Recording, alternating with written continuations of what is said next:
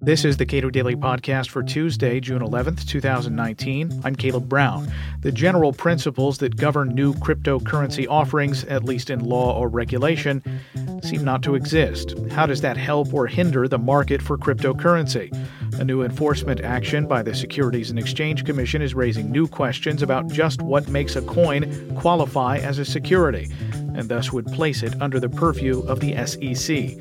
Diego Zuluaga comments. Kik is a messaging platform. Uh, there, there's a lot of competition in that field, and they have unveiled an ICO that will work, I assume, in concert with their uh, messaging platform that will allow developers to create applications, to engage in sort of trades and that sort of thing.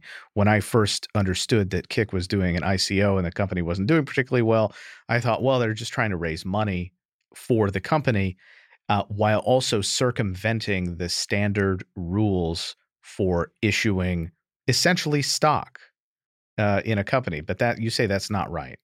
Well, I think they would disagree with that characterization. So this was in mid 2017 at the height of the boom in what has become known as initial coin offerings, which are different types of cryptocurrencies, some running on other people's platforms, some completely independent uh, which aim to enable people to deal with each other on a particular network to, as you say, exchange goods and services. And I think the way that Kik would characterize the offering for Kin, which was its cryptocurrency, is that they wanted to increase usage of the network and to monetize usage in a way that didn't rely on advertising by selling people this crypto that they could then use to trade with developers to perform certain functions of the network, say post statuses or review products or uh, talk to each other, increase interactions, and they would be rewarded in that way.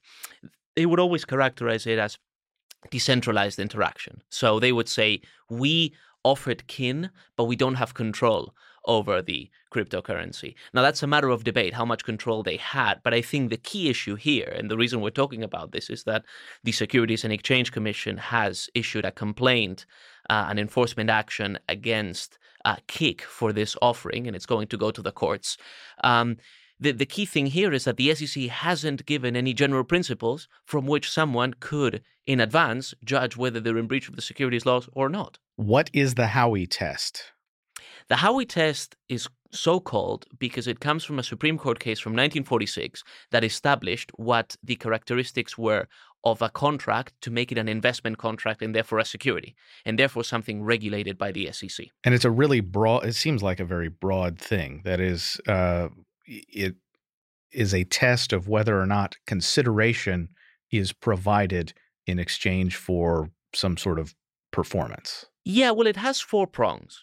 The four prongs of the Howey test are a security has to be one, an investment contract, two, in a common enterprise, three, with profits to be had, and four, from the efforts of others. And the two key criteria for me are the common enterprise element and the efforts of others element as far as cryptocurrencies are concerned. Why? Because if we're talking about decentralized networks, the idea of a common enterprise becomes dubious. Because if I'm on Bitcoin or on Ethereum, there isn't really a common purpose for being on Bitcoin. There isn't a profitable purpose to which everybody is dedicated. And we're not all of us appointing a few managers to decide things for us. And therefore, that's been the criticism from proponents of crypto about the widespread application of securities laws to cryptocurrencies. And over time, SEC officials have mildly responded to that criticism. And, you know, Chairman Jay Clayton of the SEC said uh, a year ago or so that Bitcoin wouldn't be considered a security because precisely because it was so decentralized. And then one of his deputies in a speech last year said that Ethereum, which is the second largest crypto, also wouldn't qualify as a security because by now it's decentralized enough. Now, my concern is that that sort of exposed reasoning. They are looking at projects that succeeded where therefore ownership of the cryptocurrency became widespread and uh, you know it's distributed among millions of people and that therefore they no longer count as securities. But if that's the principle then how can we allow competitors to arise? If we're not going to allow them to become decentralized enough because we apply the securities the weight of the securities laws or an enforcement action forcing them to return the money uh, and disgorgement so penalties uh, before they flourish So my worry is that regulators unwittingly are creating a duopoly here.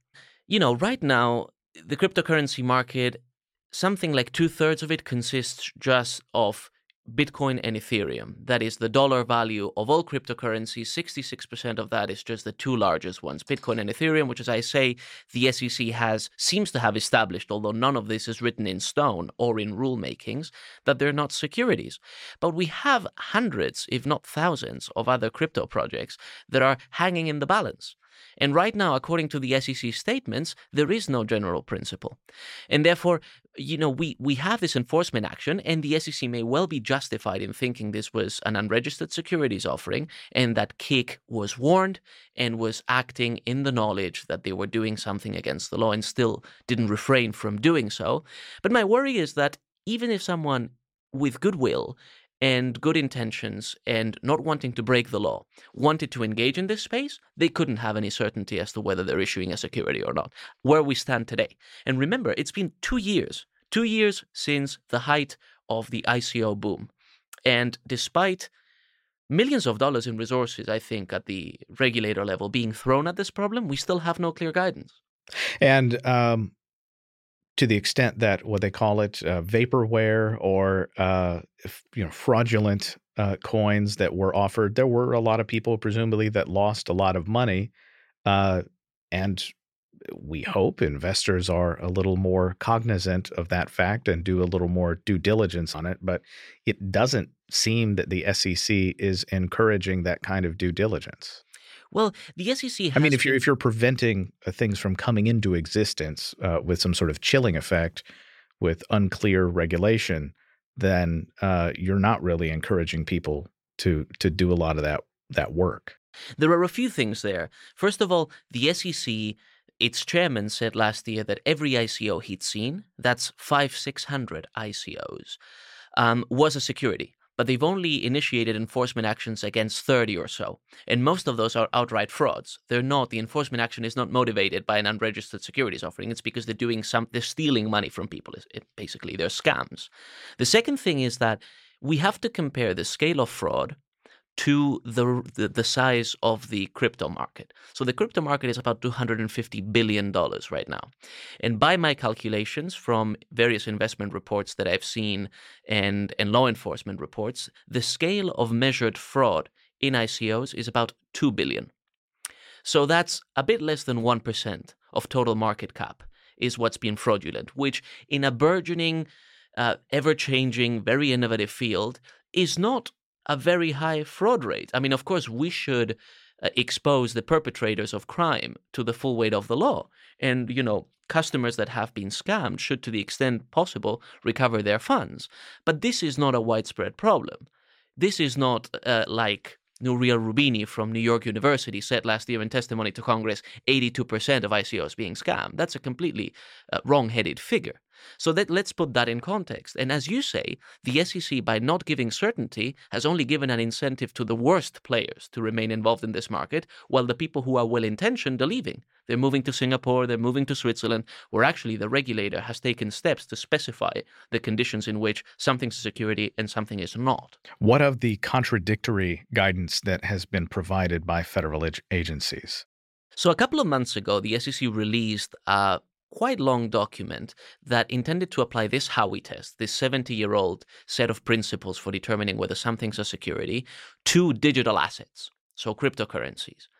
But instead of giving in plain English some explanations as to how each of the four principles I described, so again, investment of money in a common enterprise with the expectation of profits from the efforts of others, how those applied to decentralized networks like Bitcoin, Ethereum, etc., they set out 40 or 50 bullet points specifying circumstances and using new legal concepts like active participant, which nobody knows, not even a lot of the lawyers I talk to knows what it actually means, so that they only muddled, muddied the waters even more. And they've, they've just complicated the analysis that somebody in good faith has to conduct in order to decide that something's not a security. So what we're getting is a more expansive definition, the SEC basically hedging its bets by saying we may yet decide that something that doesn't look like a security is after all a security, and therefore we may come after you. And that may well work for them, and it may even satisfy the people who want a lot of precaution, but it doesn't help innovation in this space, and it certainly doesn't encourage anyone to either market to Americans or to develop these products in America. As I say, as we speak, a lot of this innovation is moving to other shores. And I think we're making a mistake if we think that this is going to be totally insignificant. In the way that a lot of people talking about the internet would say that the internet was insignificant in the 1990s. I mean, Paul Krugman famously said that you wouldn't be able to see the productivity impact of the internet uh, in the future. Obviously, that's not true, and you know it's been demonstrated years after. But we have to let it develop and flourish first. Diego Zuluaga is a policy analyst at the Cato Institute. Subscribe to the Cato Daily Podcast wherever you get your podcasts and follow us on Twitter at Cato Podcast.